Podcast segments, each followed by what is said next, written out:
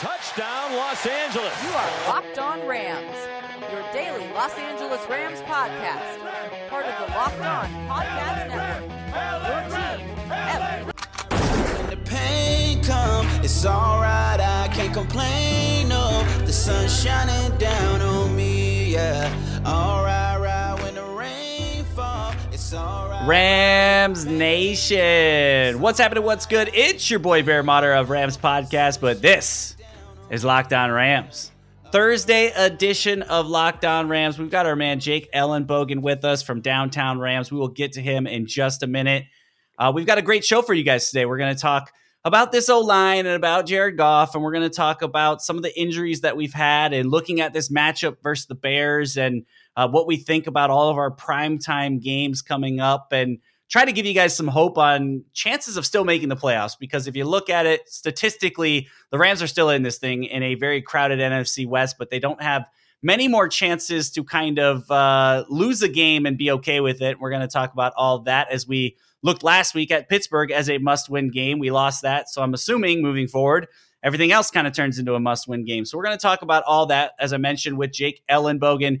Uh, but guys, don't forget to go give us a follow on social media. You can find Jake at JK Bogan DTR as well as Downtown Rams. They're putting up the Downtown Rams football podcast as well as the halftime show. Uh, make sure to check out both those. Hit the subscribe button. You can find all of our shows on Spotify, iTunes, Google Podcasts, and Himalaya. Uh, as I mentioned, hit the subscribe, like, share, leave a comment. All that stuff feels good. We appreciate it. Helps us kind of climb up in the rankings and find some more listeners.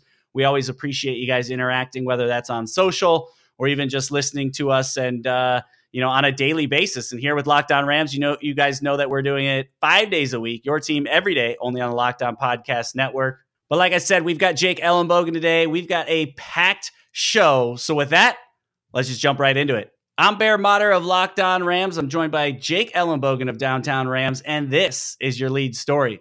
Jake, last year's Bears game was one of the turning points in the season where Jared Goff and this offense kind of just hit a wall. Obviously, they're coming off a game where the offense played pretty terrible. Pile on all the injuries. How do you look at this matchup versus the Bears and have expectations or even optimism that this week will have a positive result? Yeah, it's a great question. Um, I'll start off by saying Vic Fangio no longer is the defensive coordinator there. Uh, you know, Chuck Pagano, he is a very good coach. Okay, may not have worked as a head coach, but he's a good defensive coordinator uh, from his time in Baltimore. But I'll say this right now. Chuck Pagano is not what Fangio was last year. The Bears are not what they were last year. This is not a playoff team. Um, so, you know, they're really clinging on. Um, you want to talk about the Rams being in must win mode. The Bears are beyond that. Um, they have to literally win every single game the rest of the year, and they have to do it with Mitch Trubisky at quarterback uh, with their pass rush not getting as much pressure as years prior, and with them not scheming uh, the defense the way Fangio schemed it last year. And I think that's a very important thing I'm going to bring up here because, you know, one of the craziest things about Fangio's defense last year, and is why Jared Goff threw four interceptions. You know, when you have somebody like Eddie Jackson and you have Adrian Amos and you have Prince Amukamara and Kyle Fuller I mean, keep in mind, they lost Amos and they lost Fangio. But when you have those guys, Fangio was really able to develop a plan in the secondary. You could use Eddie Jackson as kind of your center fielder. He ran a 4 3 coming out of uh, Alabama. And this is somebody that only fell because of the injuries. He's one of the best safeties in the league when healthy and his range really allows you to just platoon him in the middle of the field and you know challenge the quarterback. If he wants to go down the sideline to the left side you know he firmly believed in Eddie Jackson to make the play and to really bait the quarterback into it. Eddie Jackson can cover you know all lengths of the field. So really that's number 1 that's the biggest key here um, you know, last year they had that type of firepower on defense. They just added Khalil Mack.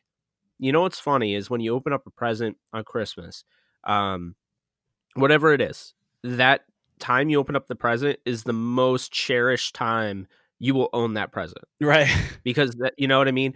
And I feel like, and I know it sounds weird, but I feel like Chicago opened up that present with Khalil Mack, started off the year last year, uh, you know, forced the fumble on Aaron Rodgers, and took it to the house, and everyone's like, "Oh my, what is this? He's better than Donald." I heard that. Okay, literally heard that last year.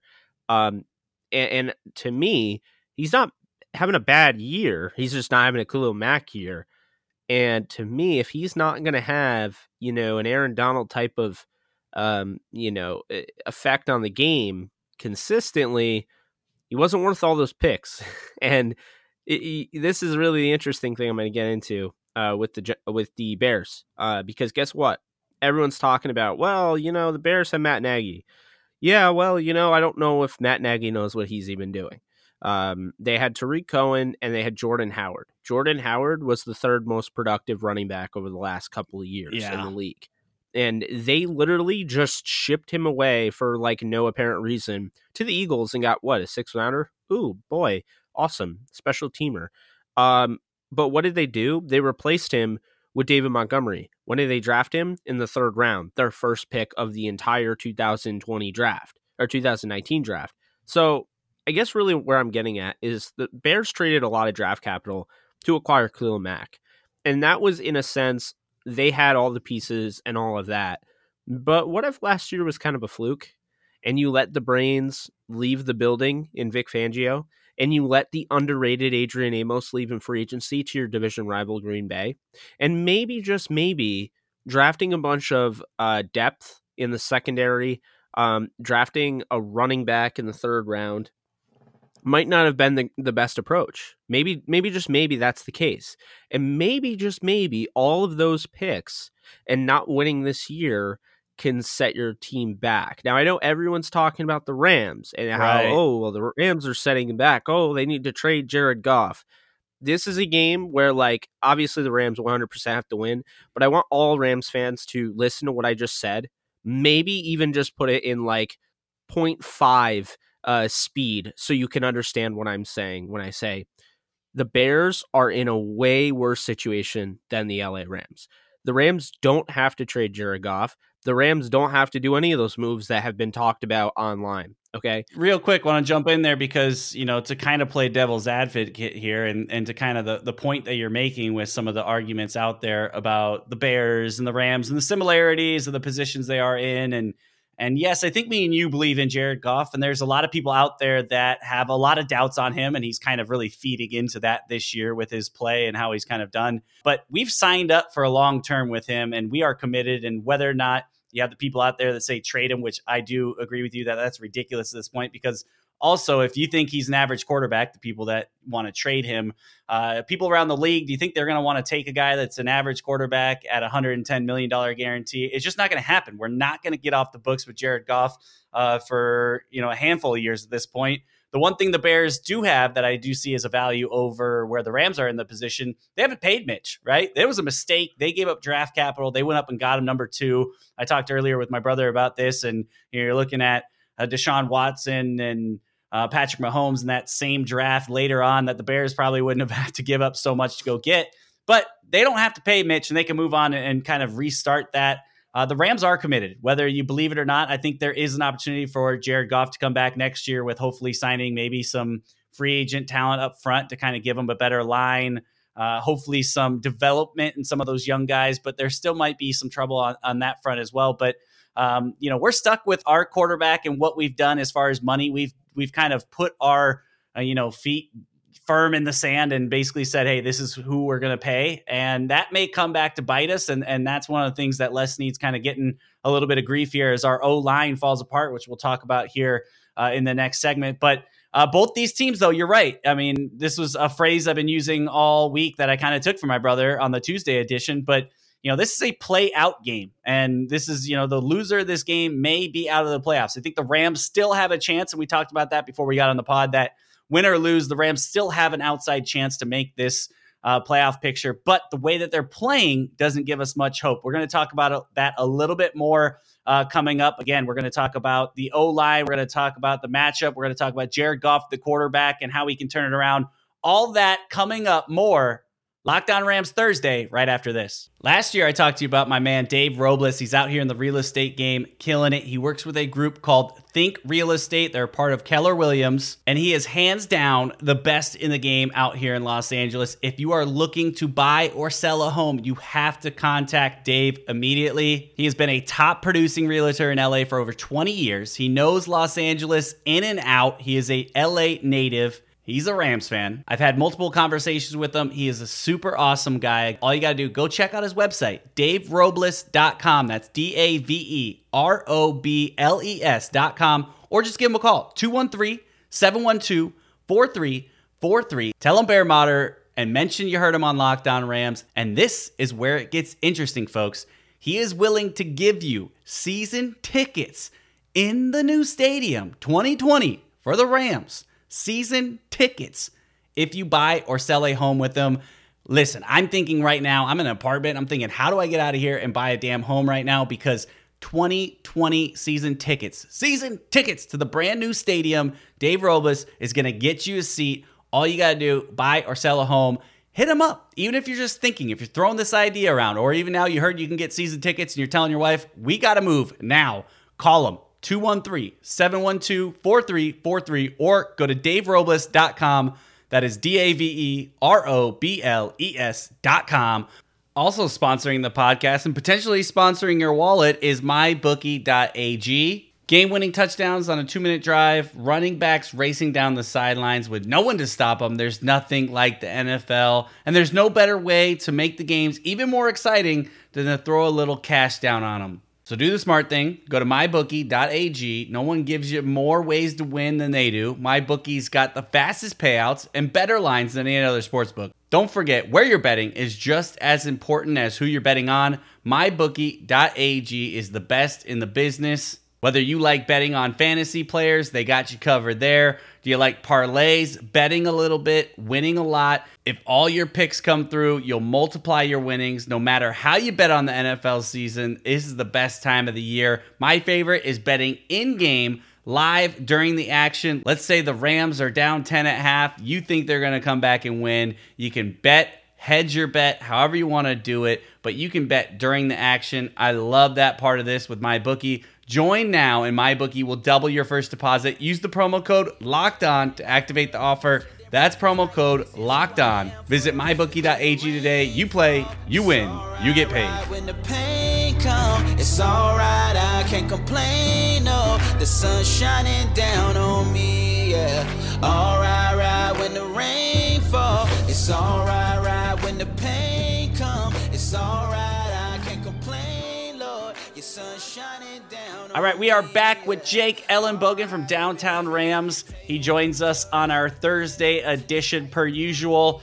Uh, we got out in the gate. We kind of talked about uh, having some optimism about this game and coming into it. And, you know, I know that you've uh, continued to stay behind these Rams and believe that they can win every game that they're going into, that they have offensive weapons if they can get the ball to these guys. Uh, and the defense has been playing better than we've seen in the last, you know, handful, two, three years uh, out here, especially while they've been in Los Angeles. So our defense is really been, you know, picking it up on that side of the ball. But the Rams have had eight players that have headed to IR this season. Eight. Uh, that includes the two starting O linemen that we went into length about this offseason, talking about how they were going to fill in. They couldn't even make it through the whole season. Uh, it's tough thing to do as an O lineman, especially as a you know guys coming in in their first year starting. But when you look at this O line now, uh, you got a bunch of new faces, a bunch of guys that were, you know, we had a we have a right guard playing at center now, who was also playing at left guard earlier in that game.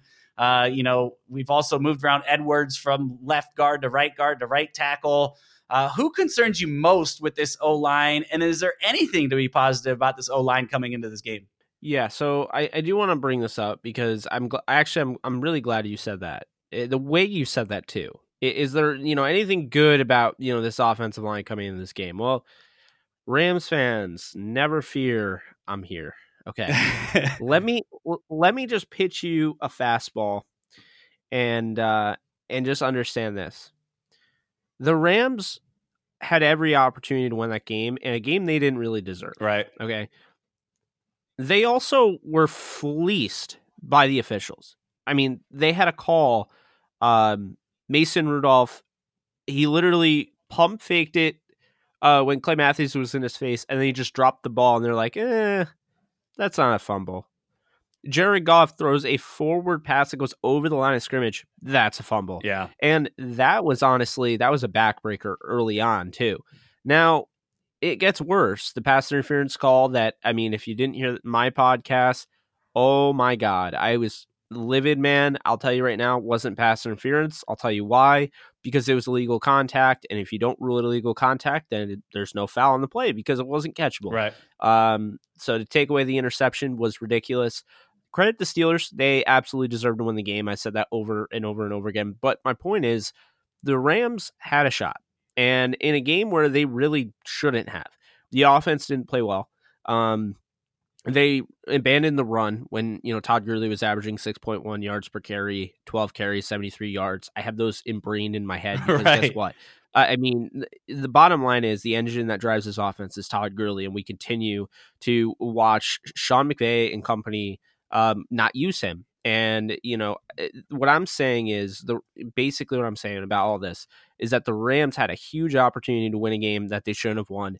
Coming off a bye, you can talk about the freshness. I would also make the argument they were kind of you know stale coming off the bye. Yeah. Uh, you know, maybe you know just kind of rusty, right? You know, you come from London, London, you get that week off. Maybe they were more in vacation mode. Maybe that falls on the head coach. I don't know. Uh, but they also played uh, a really red hot Steelers team that has now won four straight. They're now in the thick of things for you know an AFC uh, playoff berth and a team that everyone kind of wrote off after one game against the Patriots. They you know they lost like thirty to three or thirty three to three.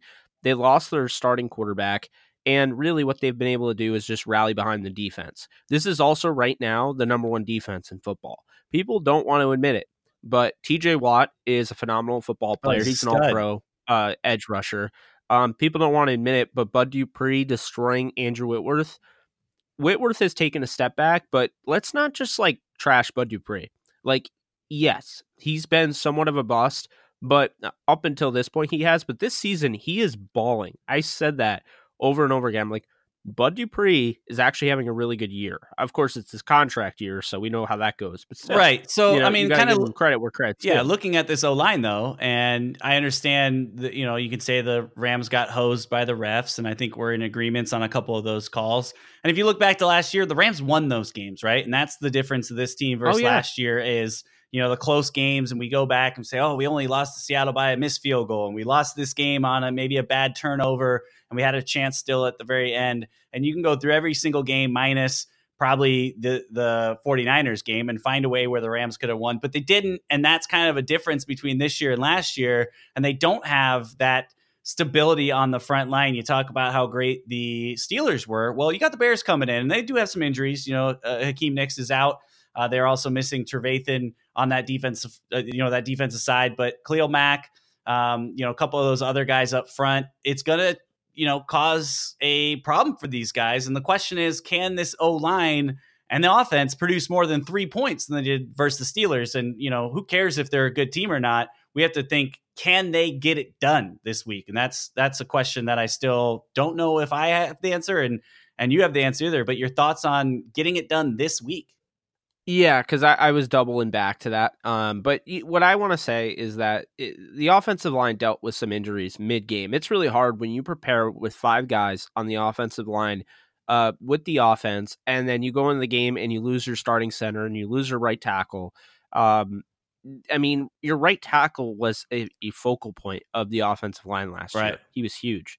Uh, so you lose those two, and then you're starting, you know, Coleman, Shelton, and you're playing Austin Corbett, who people need to chill out on Austin Corbett. The dude probably still doesn't even know the offense Right. yet. They literally just threw him out there. And look, I get, you know, he was the backup, and we want to talk about he. It's not a um, try this. It's maybe not a measure of how ready he was, but a measure of what they saw in film. Like that's how not ready our next guy is. So we're gonna try some guy. uh, It's gonna be out in left field, but if we need to, we'll just grab this guy, throw him in there just off of you know potential alone, because the guy that understands the offense is that poor. So do you think like a Um, full week of you know. practice for these guys is going to show better results for them? exactly?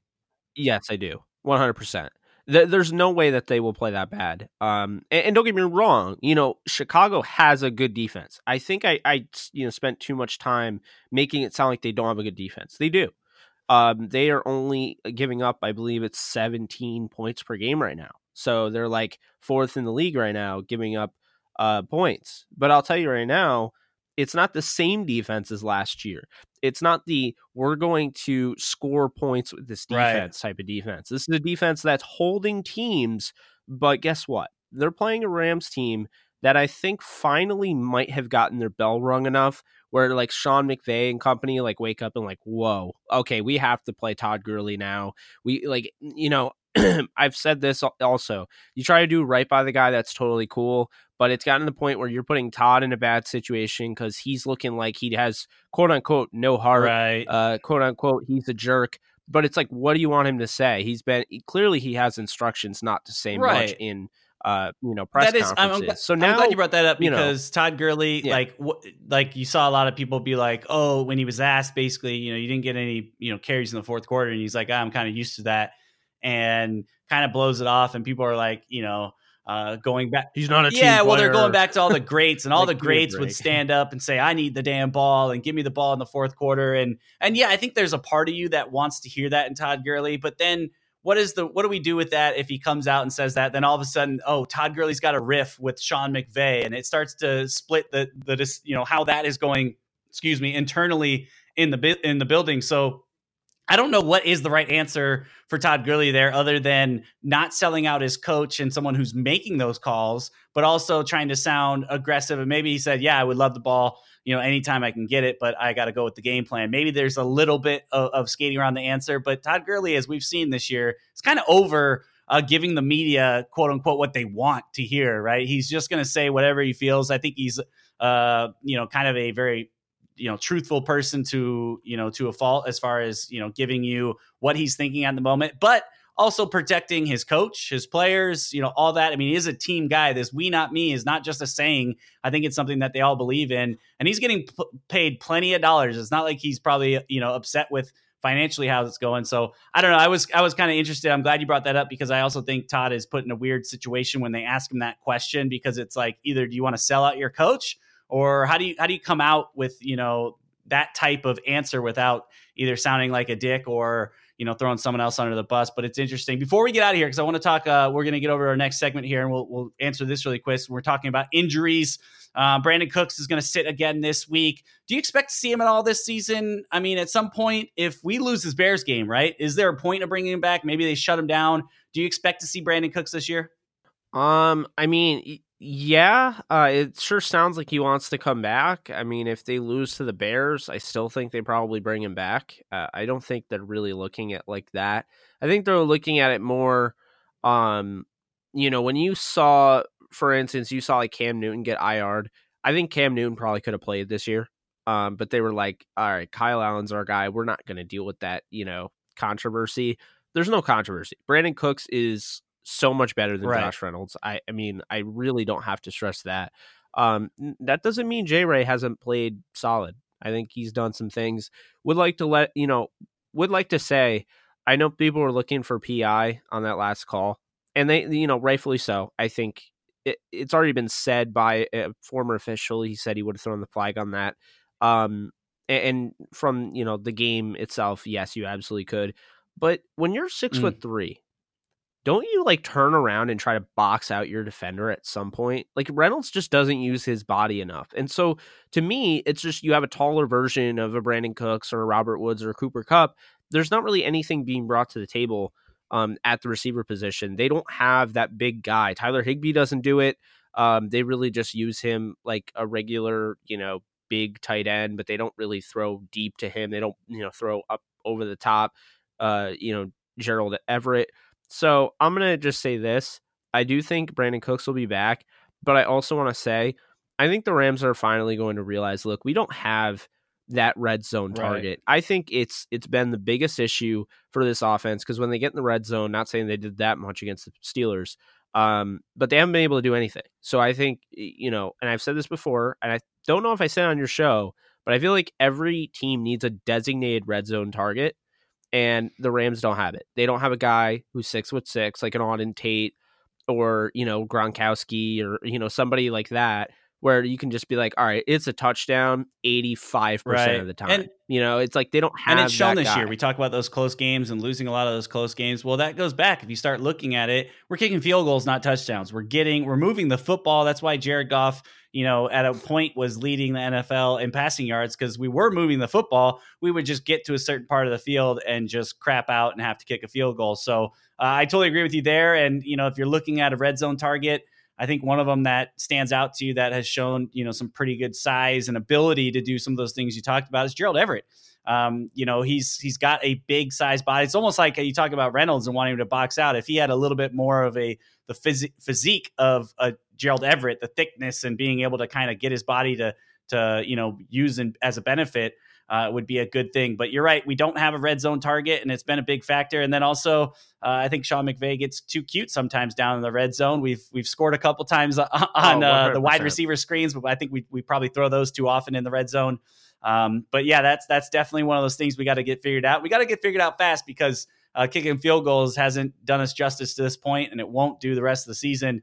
Uh, and we need to win badly. So we're going to talk about that on the other side. We're going to talk about the matchup versus the Bears. We're going to talk about some predictions. We're going to talk about turning this thing around, uh, putting together a win because the Rams have really built off momentum this year. So a win will be big for us on Sunday. We'll be right back. Thursday edition Locked On Rams. Jake and Bear right after this. It's alright, right when the pain come. It's alright, I can't complain. No, the sun's shining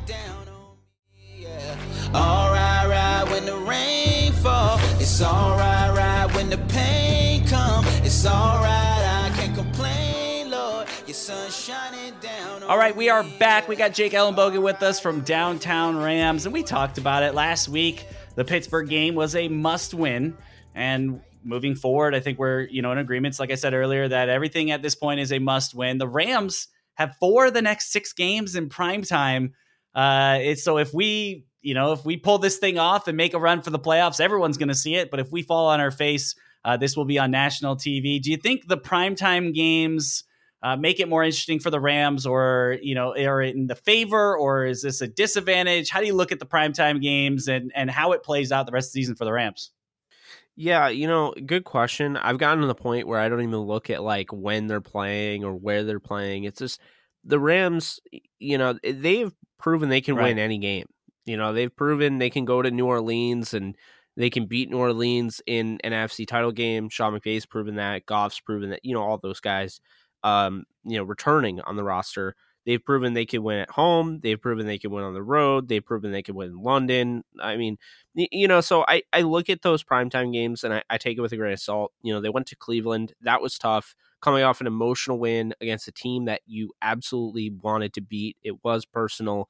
Um, you beat the Saints at home. You you fly out to Cleveland. You beat Cleveland. All the Super Bowl hype and everything.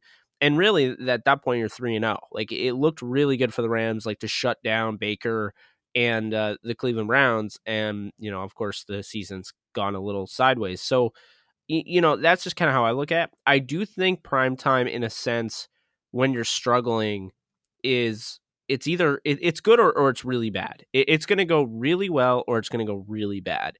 And you know, for instance, I think for like I think the the Ravens really needed that primetime game because they are that good and they need to showcase that in front of the world that hey, we can beat the Patriots, but we're not going to just beat them. We're going to dominate them and we're going to show off quite possibly the most dynamic weapon in football in Lamar Jackson. And this defense isn't half bad self Yeah, you know but it, on the other side of it and we've seen this when you're struggling and, and you're on prime time it can go downhill really quickly. The rams lost back-to-back games last year chicago um, and philly. Uh, philly was at home chicago was in chicago and let's be real here. You know everyone could say well mitch trubisky and his broken shoulder whatever you want to call it um, you know beat the rams. No no no. The Oh, yeah. defense beat the rams Mitch Trubisky didn't yeah. do Jared anything. Goff. Jared Goff. I mean, really, it was Rams like what day. fifteen to nine or something. Oh, that too.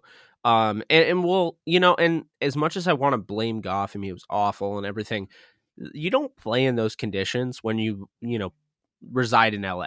you know? So that was just kind of one of those weird games where you, unfortunately, uh, I don't know, someone in the schedule making process hated your guts and made you go out to Soldier Field in December. Yeah, well, and, Like, I mean, to a know. point, right? But also, you know, you're not going to look, and I know some of these guys uh, come from, you know, some cold climate, but you wouldn't look at Russell if he played in LA and then went to Chicago and be like, well, it's because he played in cold weather and, and someone hates him. Like, Russ is going to get it done, right? I mean, and that's what I think we're starting to realize realize about where Jared Goff fits in in this elite category or this conversation about quarterbacks because when you start to put things against him, uh, he has kind of, in lack of a better term, he's kind of crumbled under some of the pressure and not been able to kind of step up and make Easily. you know some of those big time plays that you expect from a big time quarterback. So uh, we've seen Russell. I mean, that was one of the complaints from them coming up for longest time. He got no O line. I mean, the year before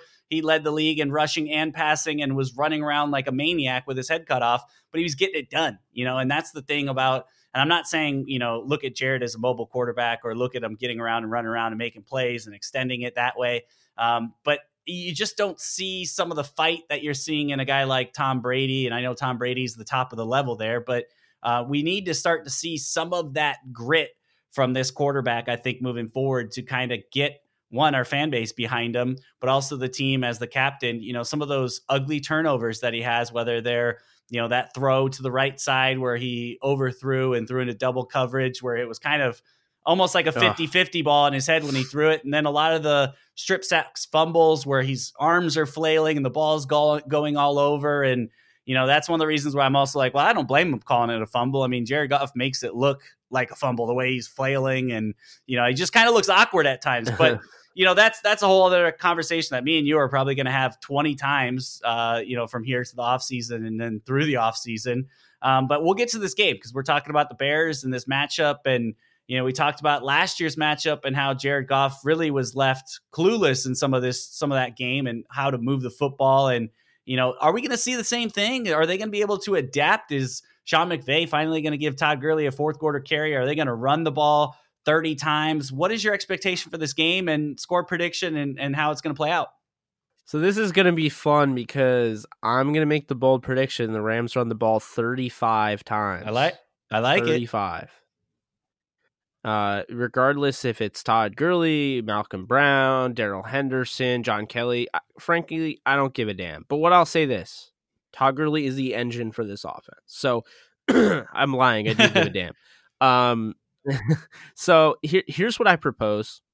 If you only have, say, 15 snaps that you can give Todd Gurley, how about this?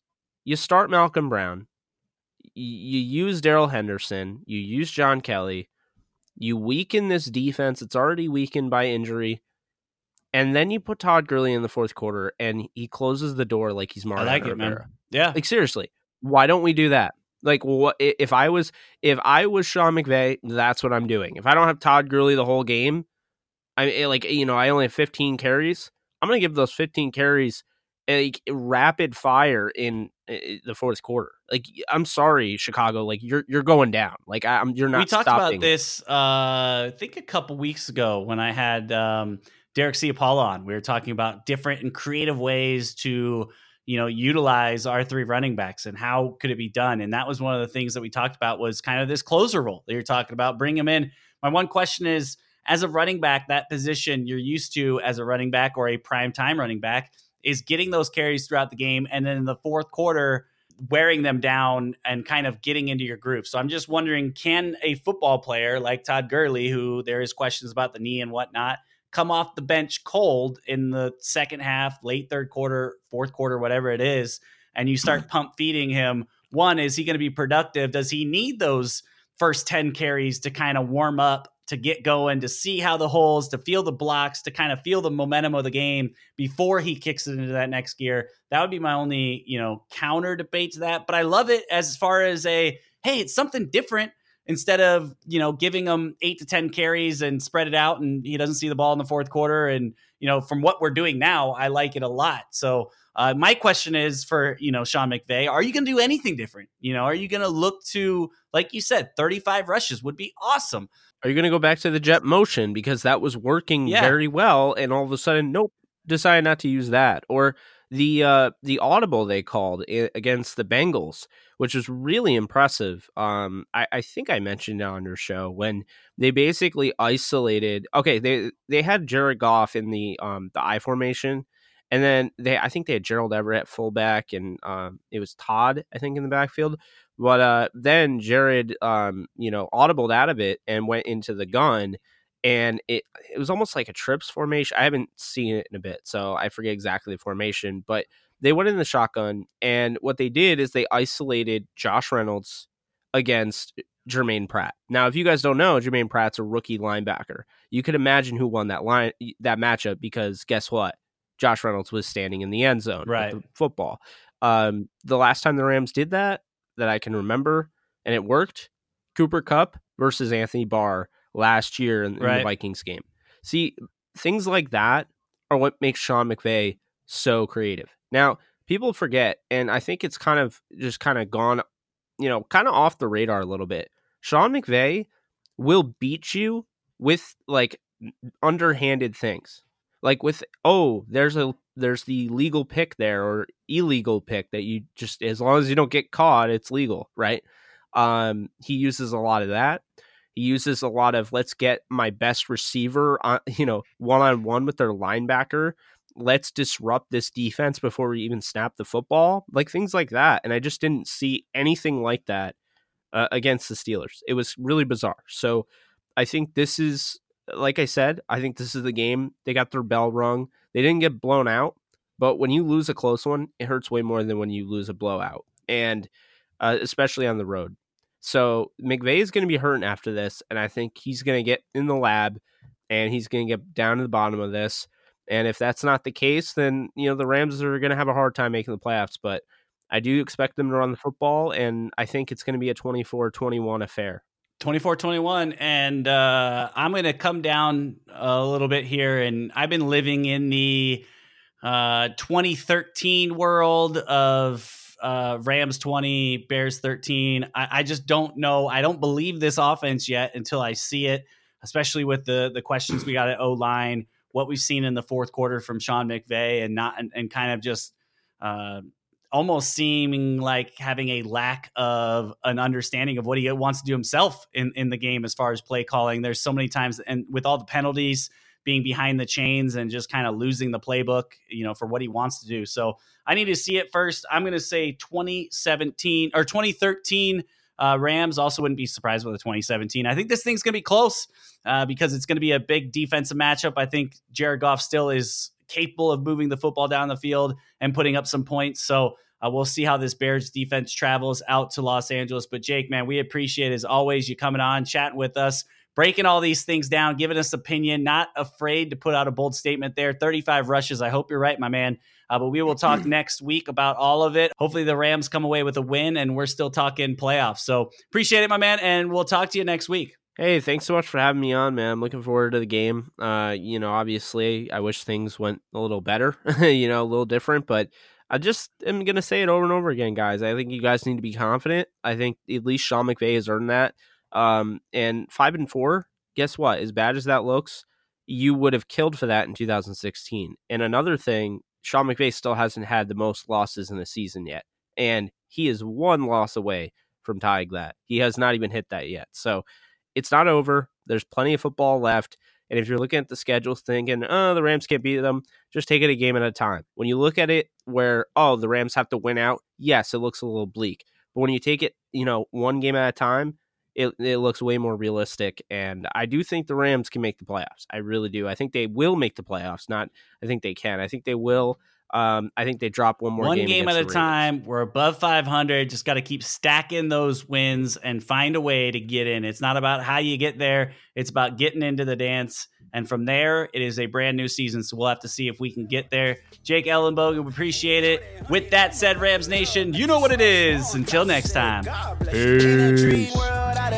Chance on the record, doing fine for real. Do a happy dance on the record. Sunday morning singing, boy, I need rants on the record. Sunday morning dressing, yeah, I need ranch on the record. Ready for that blessing, going Fred Ham on the record. Get the Holy Ghost to go and put his hands on the record. You know he's on fire, NBA jam for the record. Sending praises higher, this is who I am for the record. When the rain